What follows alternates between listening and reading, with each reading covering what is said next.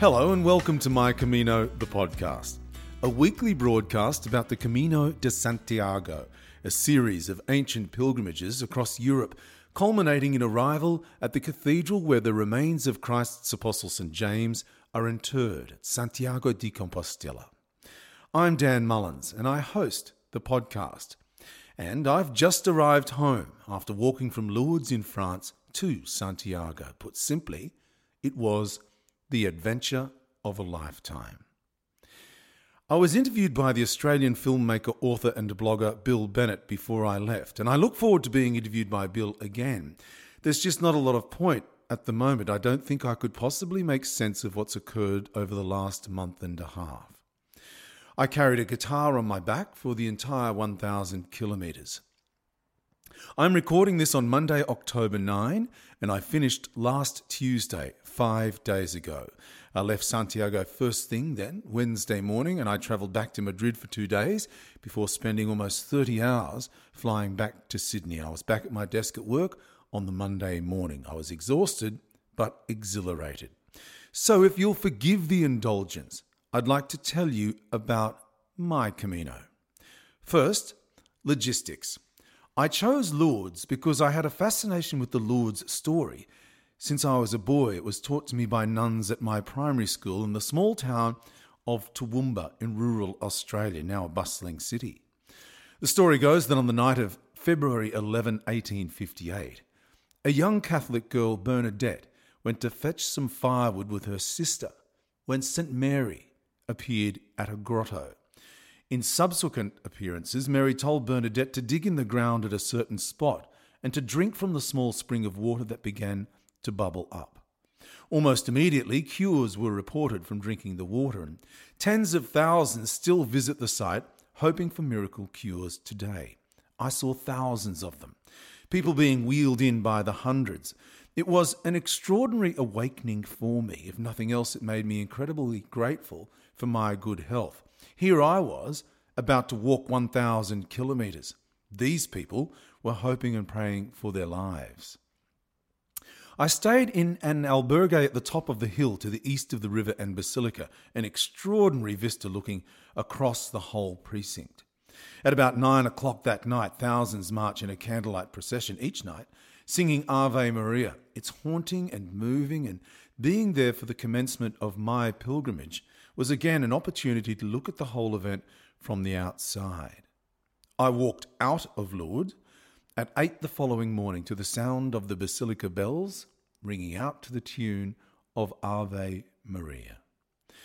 From there I walked to Astorga, staying in a small four-bed albergue beside the priest's presbytery. My only advice is to make sure you don't cross the albergue's key keeper, Madame Lupi. She's not for the faint-hearted, I can assure you.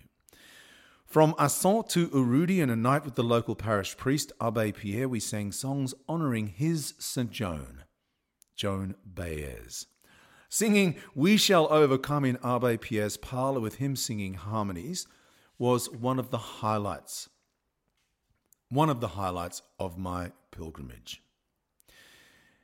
We actually limped into Arudy to find everything closed for afternoon rest time and played music in the presbytery gra- garden. Really, at the end of day two, we were travelling pretty well. From Arudy to Oloron Saint Marie, beautiful countryside, French hamlets, and the beauty of that particular part of my Camino were the late summer flowers. The not-so-attractive part was mud up to our ankles. Uh, I arrived to a king's welcome at our albergue and, best of all, a laundromat. And some of the local legendary sheep's cheese. From Oloron Saint Marie to L'Hôpital-Saint-Blaise, we sang for the hosts in our little hostel overnight, and it was just wonderful. And if, if from time to time you hear me say we, it's because I walked with an old school friend of mine, Brett. Brett Crosby. Bingo. The brother. He carried with him a didgeridoo. We walked side by side, to and from, ahead and behind, concertinaed throughout the whole six weeks. and he was as much a part of a pilgrimage, of my pilgrimage, as I was of his. But I will from time to time talk about me, and I will from time to time talk about we. When you hear me talking about we, it's Brett, my old school friend, and I'll get to Brett later. From Oloron Saint Marie to L'Hôpital-Saint-Blaise. As we moved north, the Pyrenees loomed larger. It was almost like something out of a Lord of the Rings film. Those mountains looming that we knew we would have to eventually cross if we were to get into Spain. Massive skies hindered only in one part by a curtain of the Pyrenees Mountains. It was quite breathtaking at times, and as I say, daunting also, because we were looking at them knowing we would one day have to cross them, and that day was approaching sooner rather than later. A stray dog joined us for part of the pilgrimage one that day. Matted hair, desperate for need of a bath, he was out on his feet, and he walked with us for a few hours. But then I'm sure gave up, thinking these guys are in worse condition than me. And we were. We stayed in L'Hôpital-Saint-Blaise in a little community centre built for pilgrims just outside of town. You're left to your own devices. There's no hospitalero. There is simply a vending machine that'll serve you pasta sauce and pasta, uh, cold drinks, uh, chocolates, uh, dried fruits, nuts, that sort of thing. And you cook for yourself in the in the albergue. From there, which was day five, L'Hôpital-Saint-Blaise to Saint-Just-Hébert. I walked on my own that day, a massive day of walking, huge mountains and treacherous declines. I arrived in Saint-Just-Hébert to find everything closed. No beds, there was nowhere to stay. I had actually walked past the town for about half an hour, and then checked on my phone, realised I'd walked past and had to turn around and come back. So an hour's extra walking. I think I did forty-six kays that day, maybe almost fifty. Absolutely exhausted. I saw then a shell on the fence of a house in town and thought, well, I'll give it a shot.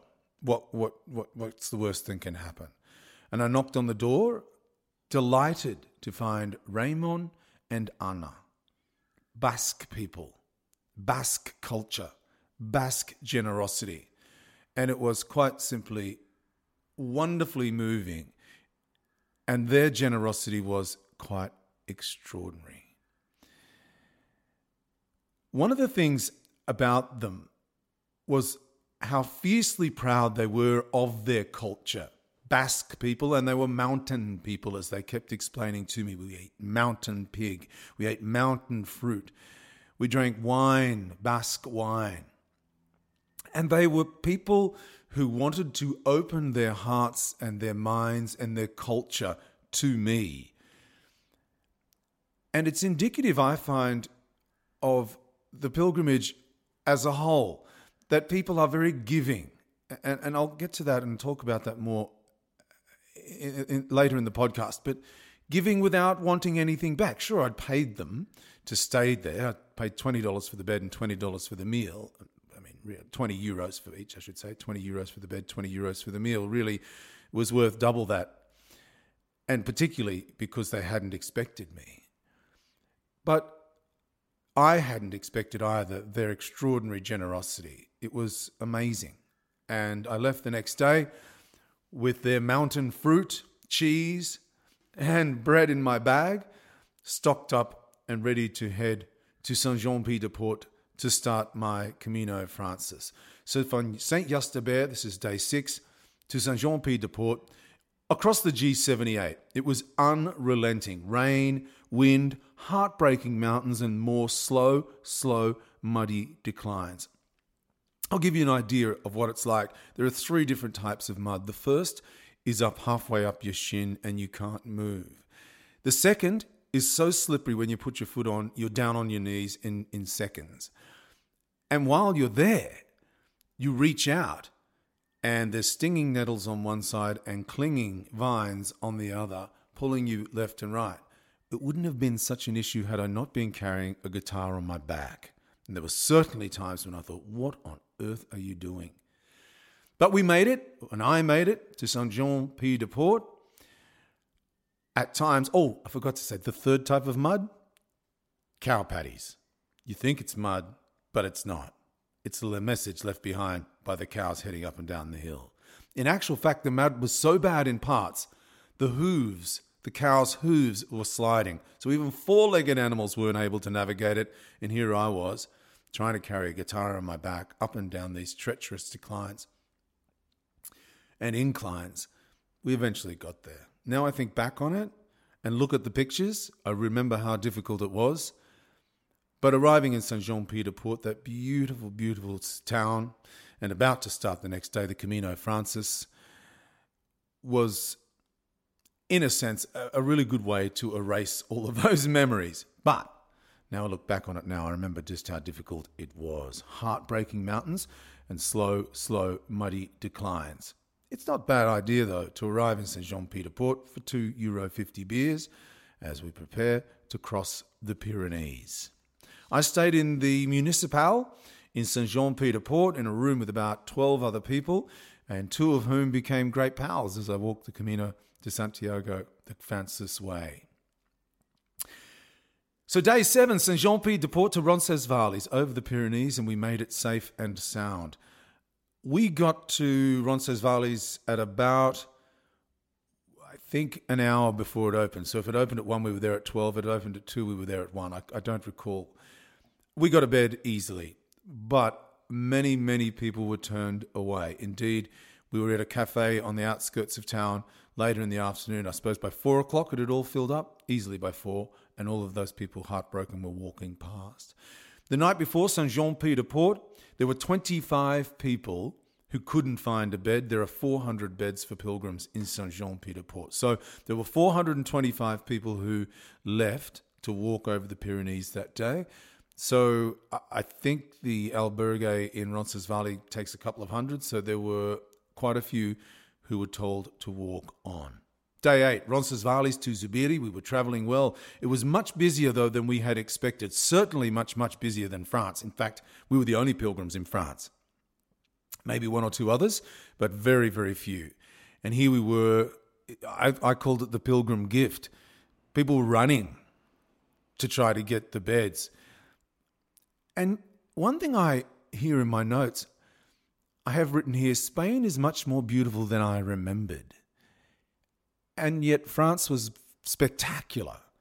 Here was Spain giving it a very good run for its money. So his first couple of days in Spain really are breathtaking. I've written here, a visual and sensory masterpiece.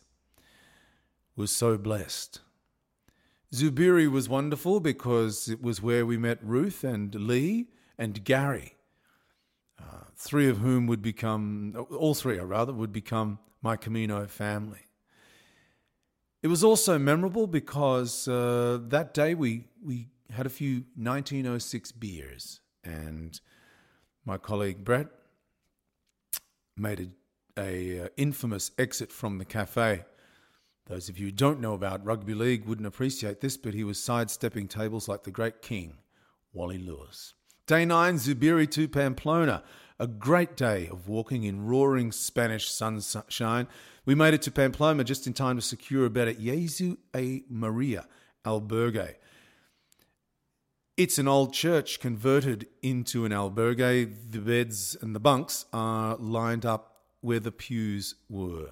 That night, we had dinner, went back to the albergue and played songs in the albergue courtyard between the cathedral, what was once the cathedral, and the convent, the nuns' convent. Spectacular scenery, amazing acoustics, sitting there singing tunes for, for, for all of the pilgrims and having a couple of beers. It was absolutely wonderful. Soaring acoustics. I've written here in my notes, the locals are divine, the scenery sublime. I could stay a week, but the Camino is calling. Day ten was Pamplona to Puente la Reina, a steep and steady climb. The view so special it's impossible to describe, but spectacular and breathtaking. An Irish pilgrim I met said simply, you can't capture it, you can't describe it, just enjoy it. And that's very true. Uh, we arrived then in Puente la Reina, Brett and I. And this is where I want to tell the story of Arturo and Nuria. For the first four days working, or three days rather, walking in Spain, we noticed this fellow, he's about fifty, I suppose, he would often be walking backwards against the flow of pilgrims, or he would be standing with his hands behind his back, sort of watching us. I saw him maybe half a dozen times over those three days, the top of the Pyrenees. I saw him also in, on the bridge in Zubiri. And I'm certain on the morning I left the albergue in Zubiri, he was sta- he had walked out of the albergue. And I thought, well, he's not a pilgrim. He shouldn't be in the albergue. But he looked to me to be carrying a pack, and he got into a car. And I couldn't work out what was going on. Waiting to walk, waiting to check into the albergue in Pamplona, I turned to these three young Spanish girls standing behind me and I said, "I'm sorry, but I probably stink." They laughed, said, "We all stink. Don't worry about it."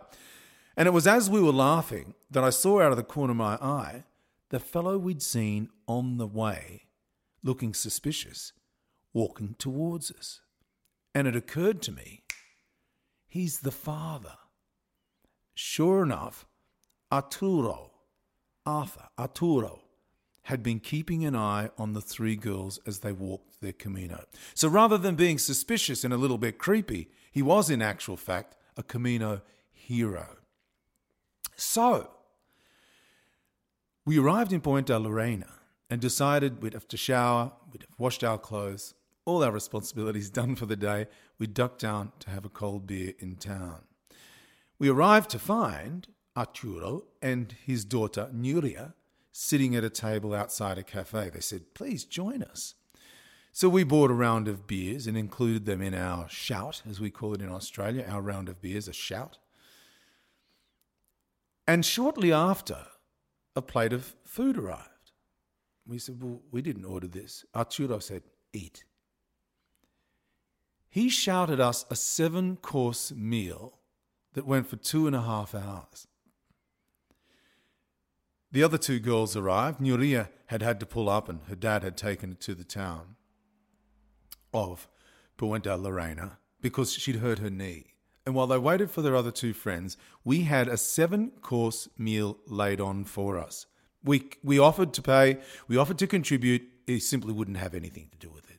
He insisted, "No, this is how we welcome you to Spain, and this is the Spanish tradition, this is the Spanish culture, this is what we do as when you are guests in our country." It was a great day, it was unbelievable.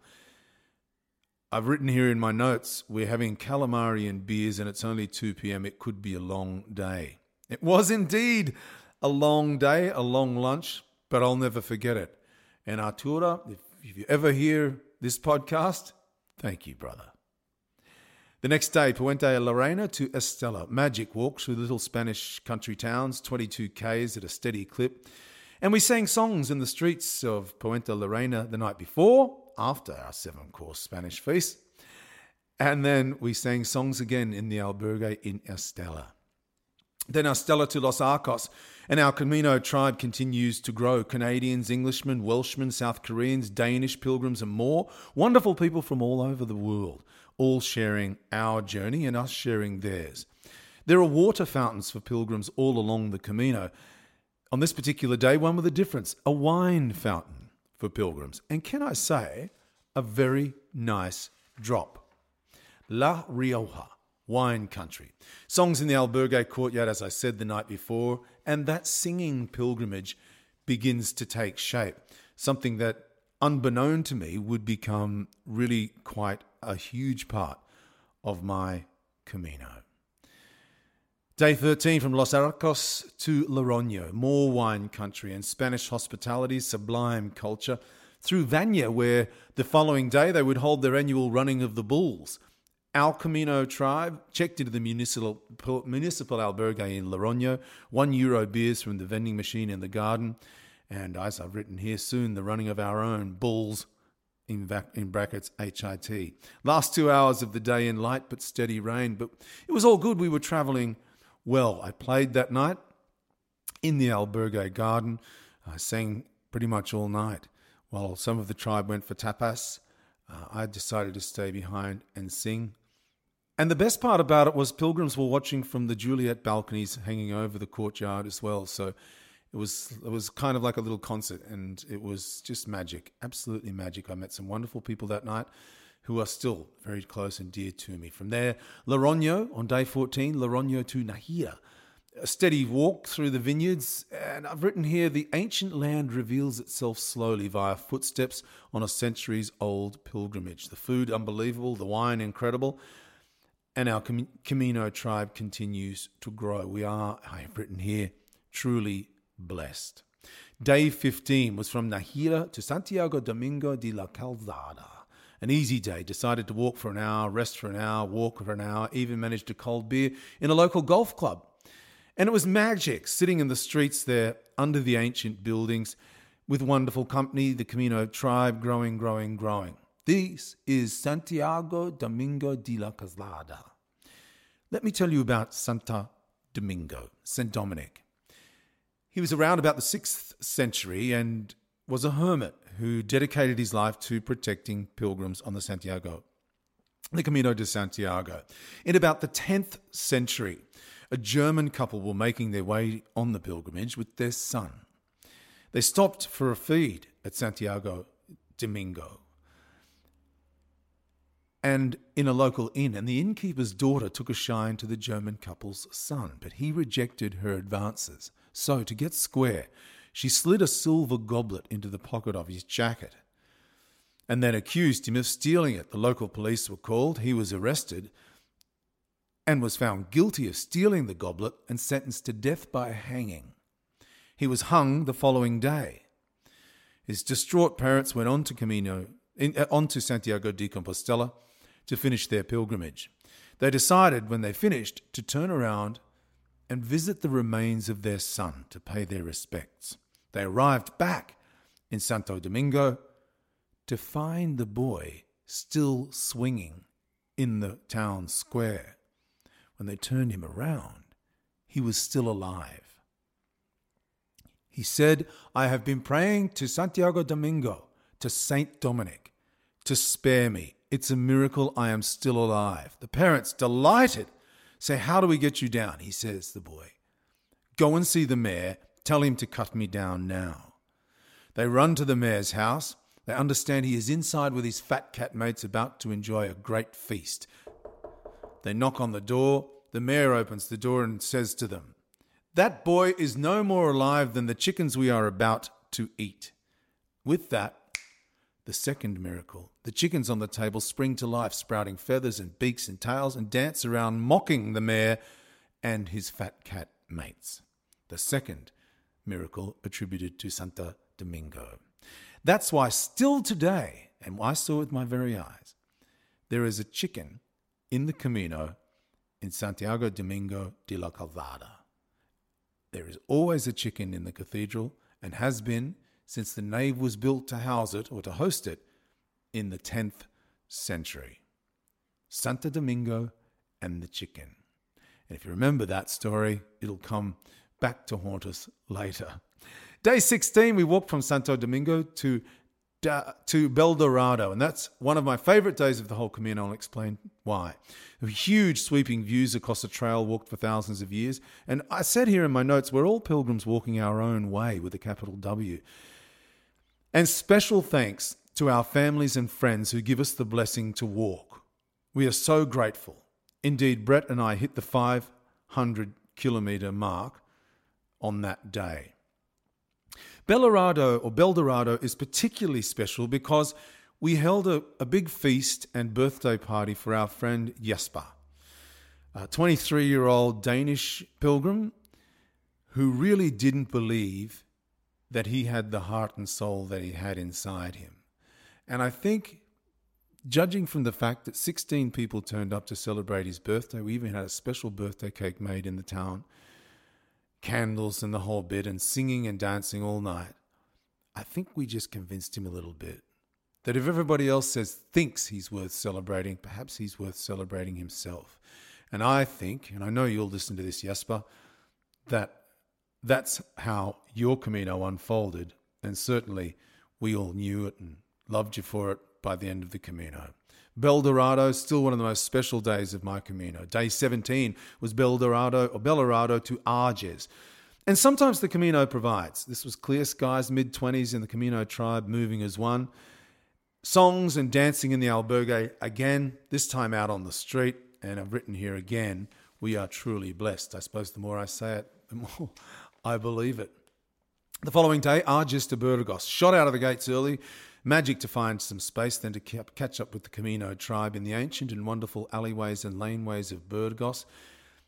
And it was funny, with a bit of time and space, I was able to remember every word, note of chord of You've Lost That Loving Feeling by the Righteous Brothers. And I punched it out that night for all the crew. Tapas in the old city. It was here in Burgos that I first confronted the concept that paying seven euro to go into the cathedral while beggars sat outside with their hand out. I wondered how serious the church was about the Beatitudes. And blessed are the poor. But we'll get to that later. Day nineteen was Burgos to Hontanas, and we were finally on the meseta, and to me, because I began my Camino last year in Sahun, it felt like home. I've written here in my notes, our Camino tribe moves as one across the plains. It's breathtakingly beautiful. The energy is electric. You can feel the juju. And thank you, Rebecca Scott, for that term, juju. We're experiencing all the joys of the pilgrimage and loving it. A new song emerges somewhere along the way. I was walking from Burgos to Hontanas, and I'd been given sticks because I had shin pain in the front of my shins. And someone said to me, it may be because the guitar is forcing your your weight to be carried in front of you rather than balanced above your hips. So someone said, try these sticks. It was a, an English fellow, Gary, who was walking with us, part of our Camino family. And as soon as I started using the sticks, I stood more upright and I felt much better. The pain went almost in one day. Um, and I used the sticks right up until one hundred fifty metres from the cathedral when I sh- left them behind somewhere. And someone said, well, that's obviously fate. But there we are. The sticks worked for me, but it was the click, click, click, click, and the footsteps ch- ch- ch- ch- that gave rhythm to my walking and gave an almost metronome feel to what I was doing. And I started to think, what is this song in my head? I knew every word of it. I knew every chord and every note. I knew even how the middle eight, the, the tricky part in the middle, would work.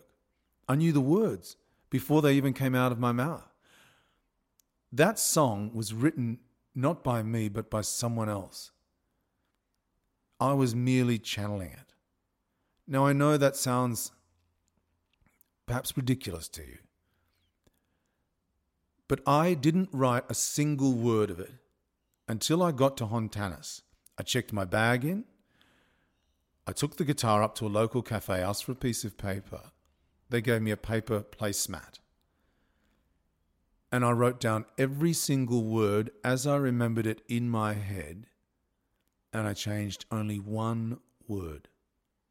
Moon to soon. I even remember what that word was.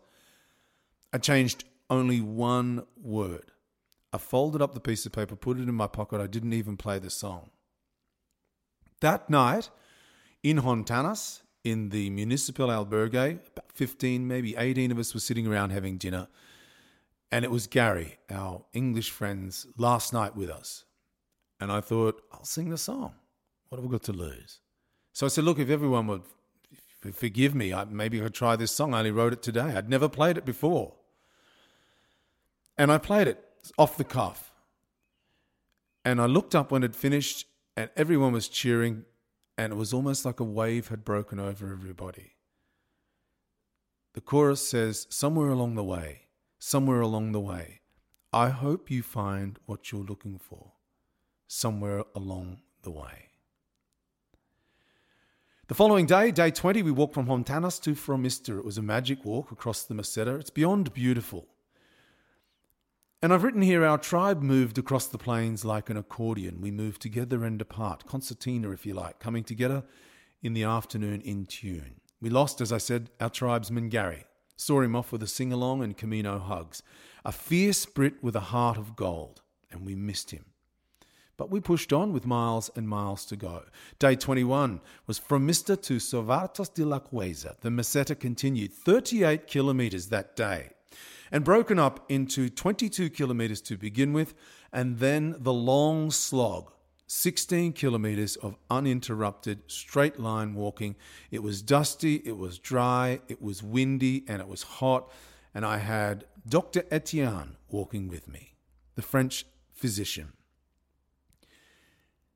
Belgian physician, I should say, not French. Flemish, actually, I think he is.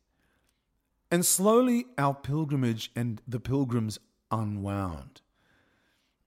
The El Camino moved with us, the towns, the plains, the people. It was just magic. More songs emerged, more hearts were opened. And we sang songs that night in the albergue courtyard and in a little tiny restaurant where we had the lentil soup. It was at that time, I remember thinking, and I've written here in my notes, this Camino family now forms. And I just knew there were people there that night with whom I would walk the rest of the way, and indeed would walk into the cathedral square in Santiago de Compostela. And we did. From Sovartas de la Cueza to Sahun, just twenty kilometres, and the meseta drawing to a close. It was kind of mixed feelings on that day because I remember Sahun was where I started my last Camino last year, and I'm happy, or I was happy to be back in familiar places, but sad to lose the first six hundred fifty kilometres of new discoveries, the people and the places. Galicia was only perhaps a week or so away, perhaps not, not much further. But I've written here in my notes, we move on, souls dancing like flames. And there's a lot to be written and read into that, souls dancing like flames. People ask me what it's like, the Camino de Santiago, and I think souls dancing like flames is very apt. You have a lightness of being. Someone said to me, Lenny, the Italian pilgrim, said it was like being eighteen again. You're more alive, you're active, you're fitter, or at least approaching match fitness. But I thought, and I've written here in my notes, there's a fitness of mind and soul as well. Day twenty-three, Sahun to Reliegos, a late start after singing all night in an Irish bar in Sahun, Camino moment in Reliegos. When I walked into the bar to buy a beer, and there was a truck driver stopping for coffee, and he really didn't have a lot of respect for the Camino pilgrims. He sort of stormed, the truck sort of stormed into town, was sort of slammed into gear, and the truck was very close to us and backing back, people moving their tables and chairs to make way for him. And he sort of stormed in to the to the bar to have a coffee. And I followed him in just purely by chance. And he turned to me, pointed to me and said, "You." And I thought, oh, here we go. He said, "You, singing last night in Sahun. John Lennon." I said, "Yes." And he said, "Mi amigo." Gave me a big hug, gave me, shook my hand, gave me another big hug, hug, and thanked me for the tunes. I've written here, it's a small world, an even smaller Camino. We march on, and we expected to farewell two of our tribe the following day, Ruth and the girl we called Super Marta, Marta from Barcelona. We called, we sang tunes in the town square in Reliegos after Igor, the Basque terrier, cooked us a local stew. It was a magic night. About forty people sitting around in the town square. Just one of those wonderful nights under the stars, singing tunes, and it was just beautiful, just beautiful. From the next day, Reliegos to León. It's not the prettiest of walks, but León is more beautiful than I remembered from even last year's Camino. The cathedral and surrounding streets are so special. You're, you're blessed to be able to live and breathe this extraordinary adventure. Songs, as I said last the night before in the town square. Quite a cr- crowd gathered to share our pilgrim sing-along.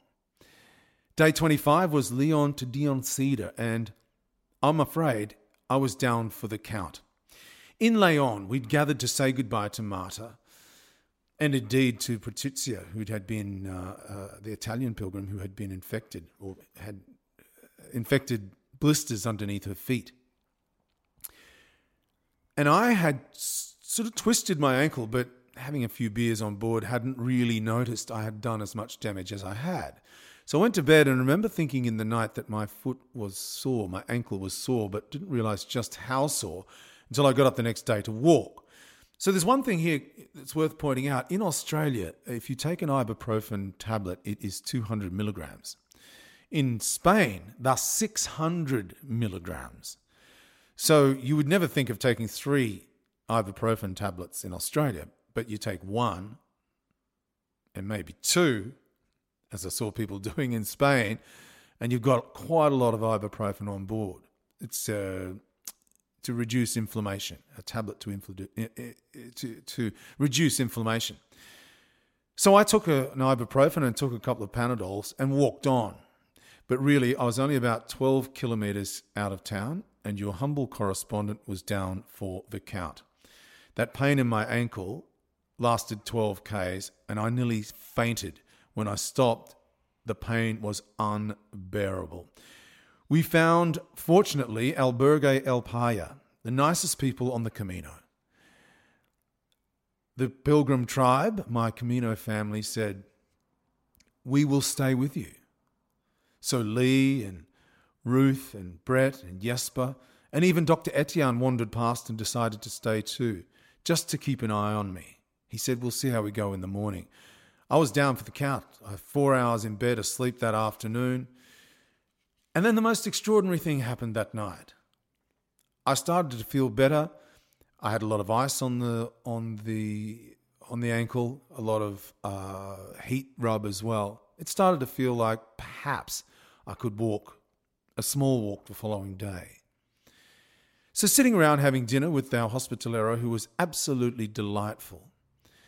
And I said, "I'll sing you a tune after dinner." So I started to play, and I noticed that this man came and sat beside me. And from time to time, p- pilgrims or other people would pull out a guitar and play along as we sang our songs on the Camino. But this time, I noticed he pulled out a Gibson three thirty-five semi-acoustic guitar. Now, if you're not a guitarist, that's a very rare guitar, a very special guitar.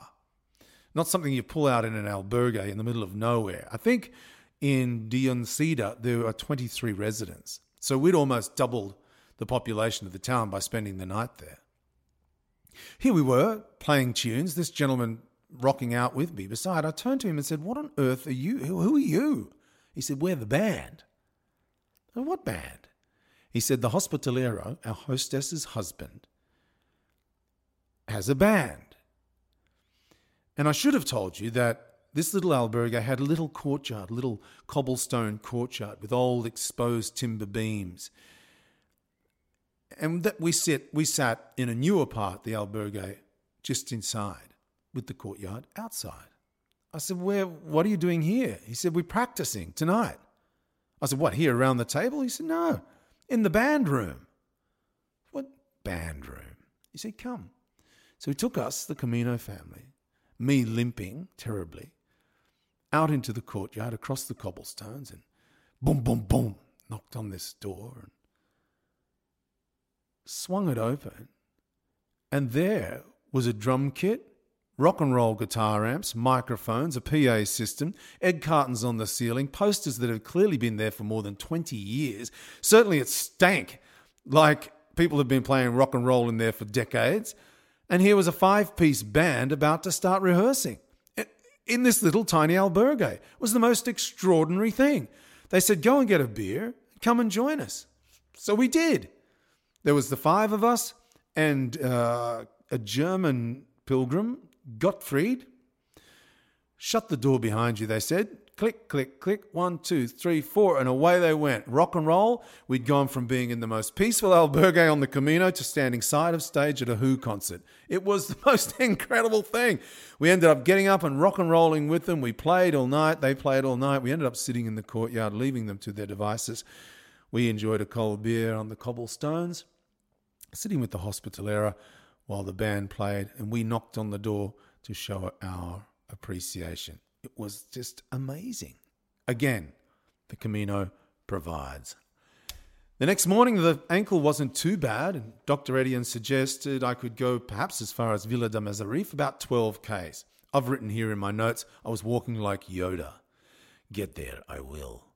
It was a most incredible night, and we were able to just take in, take our time. And if I hadn't broken down the day before, we would never have experienced the night of nights we did the night before. But it gets better. About a week later, or maybe three days later, Jesper, our Danish pilgrim, received a message from the hospitalero asking how I was. And not only did she ask how I was, she said, wished us all the very best and thanked us for spending the night with her. Albergue El Pajar in the town of Dionceda, D E O N C E D A, Dionceda. If you're in that neck of the woods, knock on the door and say hello. But in Villa de Mazarif, we stayed in a little albergue.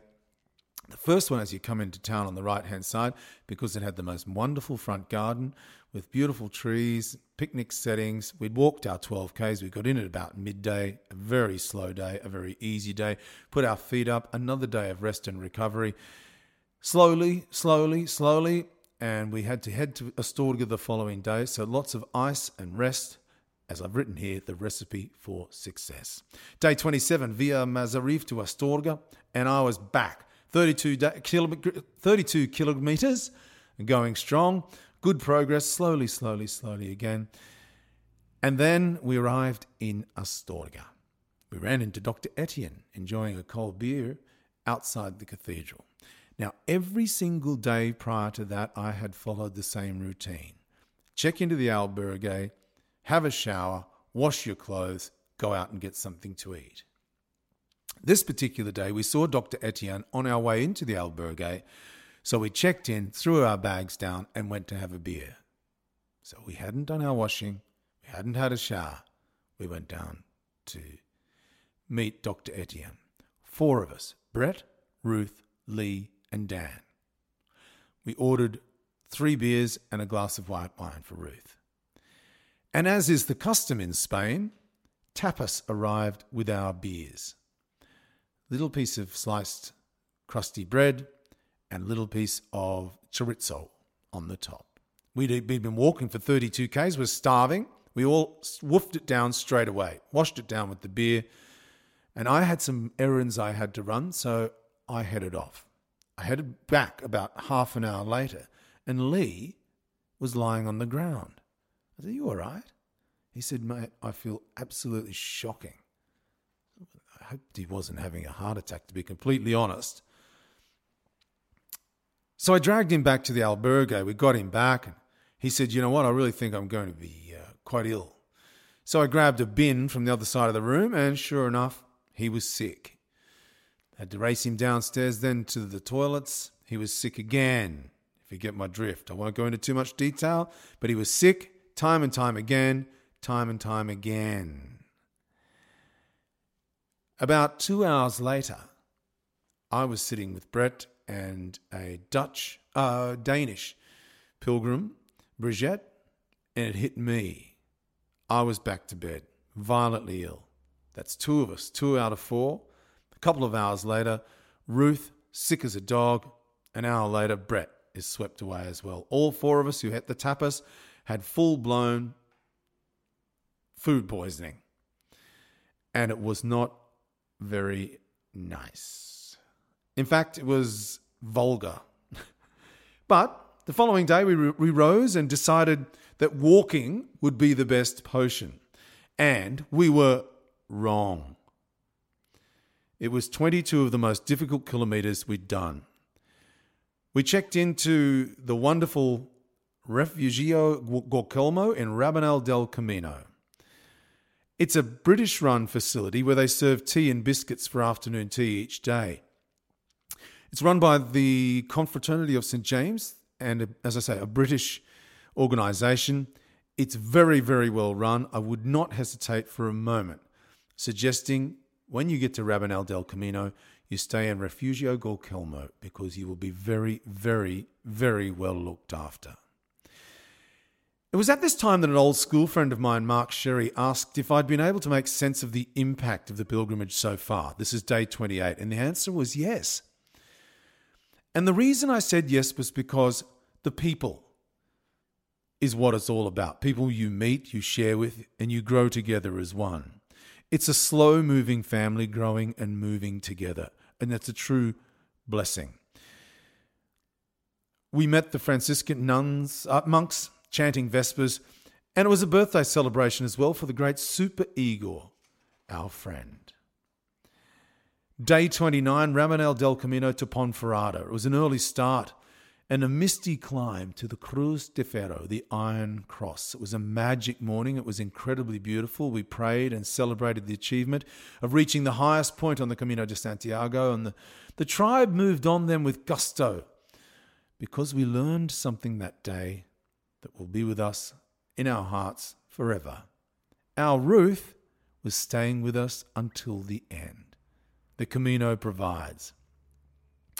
We spent that night beneath the turrets of the Templar Castle, and I've written here again, we were truly blessed. We had dinner in the town square, all of us together, a huge group of people, maybe twenty, maybe even more, uh, laughing, singing, dancing. It was just absolutely fantastic. Day thirty was Ponferrada Villafranca del Bierzo. It was magic, walking through the vineyards. And Villafranca, we stayed in Albergue Phoenix. We were walking strong, we were feeling good, and just about every every pilgrim we knew was in Albergue Phoenix on that night. And I remember thinking, this could get ugly. Everyone is full of the pilgrim spirit. We're moving towards Galicia. But it got even better than that. You see, last year, I stayed in Villafranca del Bierzo at Albergue Phoenix. And a friend of mine in Australia, a Spanish chap, Jose Luis, said to me, when you go there, you must look up my friend Pablo. I said, sure. So as I approached Villafranca, I get a text via WhatsApp. Dan is Pablo. When you are in Villafranca, text me. I text him. He said, I will get you tonight. So I'm sitting around with a bunch of pilgrims in the in Albergue Phoenix, in Villafranca del Bierzo. This is last year, when all I hear, Dan, which one is Dan? I turn around, that's, that's me. I am Pablo, come. He took me to his five hundred year old winery. It's been in his family for centuries, five centuries. It was in the heart of town. And he had taken it over after reinventing the business, the family winery, as an organic winery. And he was fiercely proud of what he was able to achieve, and rightly so. The wine was exquisite, but the place itself was absolutely mind-blowing. He transformed the front into a little cellar, a shop front, uh, a bar, and then the courtyard had been tidied up and turned into a music venue. And this last year, Pablo says to me, you must come and play here. I said, okay, I'll come back next year and I'll play. And he said, well, w- will you? And I said, yes, I'll come back next year and I will play. So here we are in Villafranca del Bierzo. And I said to Pablo, I'm in town. Is your bar open? He said, no, but I'll open it for you. And I said, well, I'll bring twenty pilgrims with me. We'll make it worthwhile. So later, after dinner, twenty of us run down to Pablo's bar, and we're there until very late, because each night in your albergue you have a curfew. It's either ten o'clock, ten thirty or eleven o'clock, very rarely any later than eleven o'clock. It got to ten to ten, the albergue was to, to, to close at ten thirty. I say to the twenty pilgrims, listen, the best news about tonight, I've got an announcement to make. Listen to me, listen, listen, listen. I said, the best news is I have the code for the lock for the albergue. Oh, cheers all round. We can stay a bit later than we would have. Cheers all round. We get to midnight. Everybody had had their fill. And I said, folks, I've got some news for you. They said, what is it? I said, there is no code on the lock for the albergue. You simply open the gate and walk through. So a fair few of them were sighing, oh, God, and wandered off into the night, leaving just my Camino brother Lee and me and Pablo. And we were still there at a quarter to three. It was a wonderful night. I certainly paid for it the following day, because from Villafranca del Bierzo, you walk on day thirty-one to Oldobreiro, up the mountain. I've written, I've written here, I almost died today. The climb up the mountain was ridiculous, not helped by the fact the skipper, as I called Lee, and I didn't get home until two forty-five. Last night, sublime. Wine at La Toro with Pablo the Spanish King. Tunes in the five hundred-year-old courtyard and the tribe on a school excursion. I've written here, I hope there's no C C T V of us trying to open that albergue gate. It was quite extraordinary being at the top of the mountain, Oldobreiro, that night. Again, a lovely sp- pilgrim dinner with the big tribe, big long table, everybody chipping in for the food and the wine and the beers. But we almost didn't make it. That mountain was torturous. Unfortunately, we only have ourselves to blame.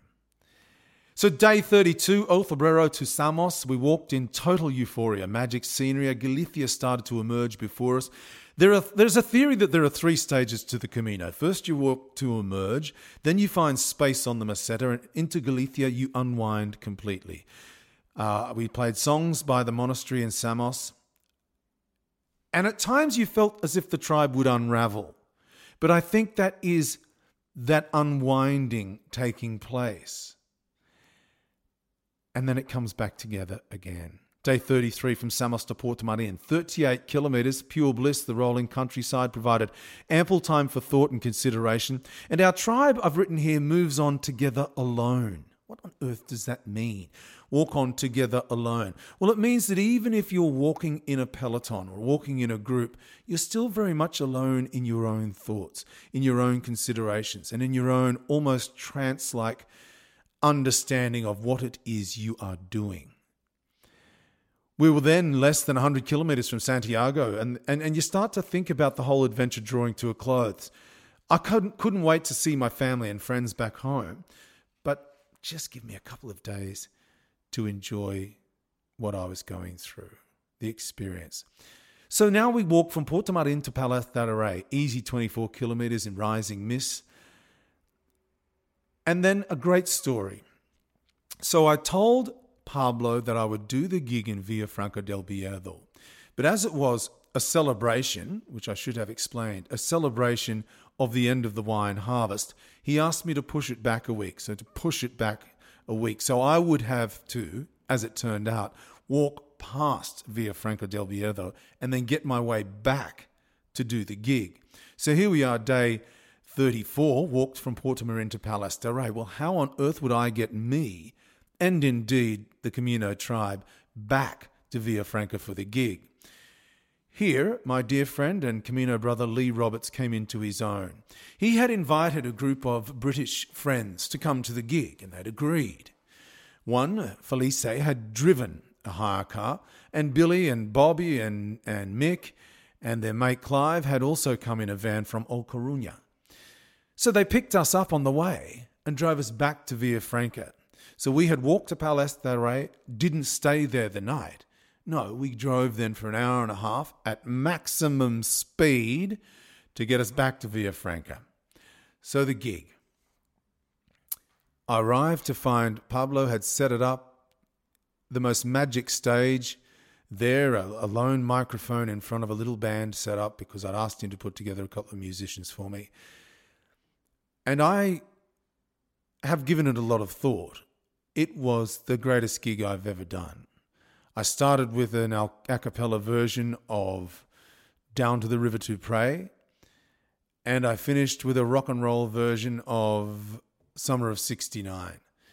Uh, I played my songs. Brett came up and played didgeridoo. As I said, this little Spanish three-piece band, Pablo, Danny and Nahim, they were sublime. It was absolutely fantastic. It was an amazing night. The courtyard is under the stars. Everybody had a wonderful time, singing at the top of their lungs, dancing like nobody was watching. And there's so much love in our crew that I knew that night it was going to be very tough to say goodbye when the time came. We got up early the next day, and our British brothers took us back to Palas de Rey to recommence our Camino. And Billy and Bobby and Mick and Clive, if you're listening, indeed Felice as well, thank you. Thank you, thank you. Your extraordinary generosity. I, I, I can't thank you enough for what you did for me and, and my Camino tribe. From there, Palas de Rey to Melide, an easy day after last night's gig, and or the night before. And we had the pulpo, the octopus, by the town square. Everybody has the pulpo in Melide, and it's worth doing. It's magic. That night, uh, Igor kicked his sandal up into the tree, and we laughed and cried, and we all knew time is running out. Day thirty-six was from Melide to Opodruza, thirty-three kilometres on our penultimate day. It was, up until now, the adventure of a lifetime. Words don't do it justice. And we knew that the following day would be very, very special. And an opportunity here for me to thank for, thank uh, everybody for the messages of support and encouragement. I hadn't mentioned that till now because I posted so much on Facebook. Each day, everybody was very, very, very kind. But I knew the following day from Opodruza to Santiago de Compostela would be very, very tough. We got up early, headed off early, and didn't quite go to plan. We didn't get there nearly as early as we'd like. The Camino family split. I got lost. Uh, Well, I got split up from the tribe. I was very upset because Tom Petty had passed away the night before. I wasn't really walking with any great attention to anything other than what was happening in my head, and that was singing a lot of Tom Petty songs and being quite distraught about the whole thing. And I left. I walked past the, if the tribe was having breakfast, and I walked straight past them, so I lost them. I eventually found Brett. We couldn't find the others. We walked in, and on the outskirts of town, Santiago de Compostela, we sat and waited for them. But it was an opportunity for Brett and I to talk about our Camino together and to share our experiences and to have a couple of beers while we waited for the others to arrive. Actually, it was perfect now I think about it. It worked out really well. Yeah, it did. The others arrived, and we walked together into the square in Santiago de Compostela, past the piping bagpiper. And words can't describe the elation, the relief, the joy, and the heartache, and the heartbreak. Here we were, hugging one another, our eight of us, our Camino family arriving together. Lenny from Italy, Ruth from Ireland, Lee from Wales, me from Australia, Brett from Australia, Jesper from Denmark, Igor from the Basque country, northeast of Spain, northwest of Spain, northeast of Spain, and Matt, the wonderful Matthew Fox from Great Britain. Here we were all together, tears flowing, cheering, high-fiving, and hugging one another. We had made it. It's impossible to describe what it's like to finish what I have called the greatest adventure of my life. We walked over a thousand kilometres, uh, more than one point three million steps, and we were exhausted, but exhilarated. And standing there in that blazing sun, I knew something very special had occurred. Not just that day and not just that minute, that hour, but over that time, over the five and a half weeks that we had walked, Brett and I together, and over the last three and a half to four weeks that we had walked with our Camino family, something that could never be unraveled, that could never be unwound. We were pilgrims, a pilgrim family, a Camino tribe, and nothing will ever undo it. So what to make of it all? The friendships I made will last forever. There's a feeling that everyone you meet leaves a piece of themselves with you and you with them. And that's by far the most, if I can use the word, enveloping aspect of my Camino. So let's talk about my Camino. Is it really my Camino? Because perhaps it's everyone else's Camino. And if you forgive me again, the indulgence. People said to me by carrying a guitar, I was bringing people together. I didn't get that sense. but others have told me that it was obvious to them. I think I was being selfish. But I was told, no, that's ridiculous. You were being generous. And maybe, just maybe, in enjoying so much of the giving, I got a sense of being selfish. I want to tell the story of the song Somewhere Along the Way, written between Burgos and Hontanas. I didn't write it. I channeled it. The lyrics, for what they are, read like this. El Camino roses, Santo Domingo crows. Believe you can, you're halfway there, seven bells to four. Frighten off the horses, an old soul awakes, a lion's heart, an opening heart, and a soul as old as slate. Somewhere along the way, somewhere along the way, I hope you find what you're looking for. Somewhere along the way. Cellos on the soundboard beneath a field of stars. La familia growing, crossing fields afar. Will you walk beside me? Will you lead the way? Footsteps, footsteps by the fountain carry me away. Somewhere along the way, somewhere along the way, I hope you find what you're looking for. Somewhere along the way. And how will I ever forget the Spanish sunrise, the Spanish sunset? El Peregrino Cantante, and the fullness of the moon, prayers beneath the arches and sunflowers in bloom. Words on parchment paper fill an empty room.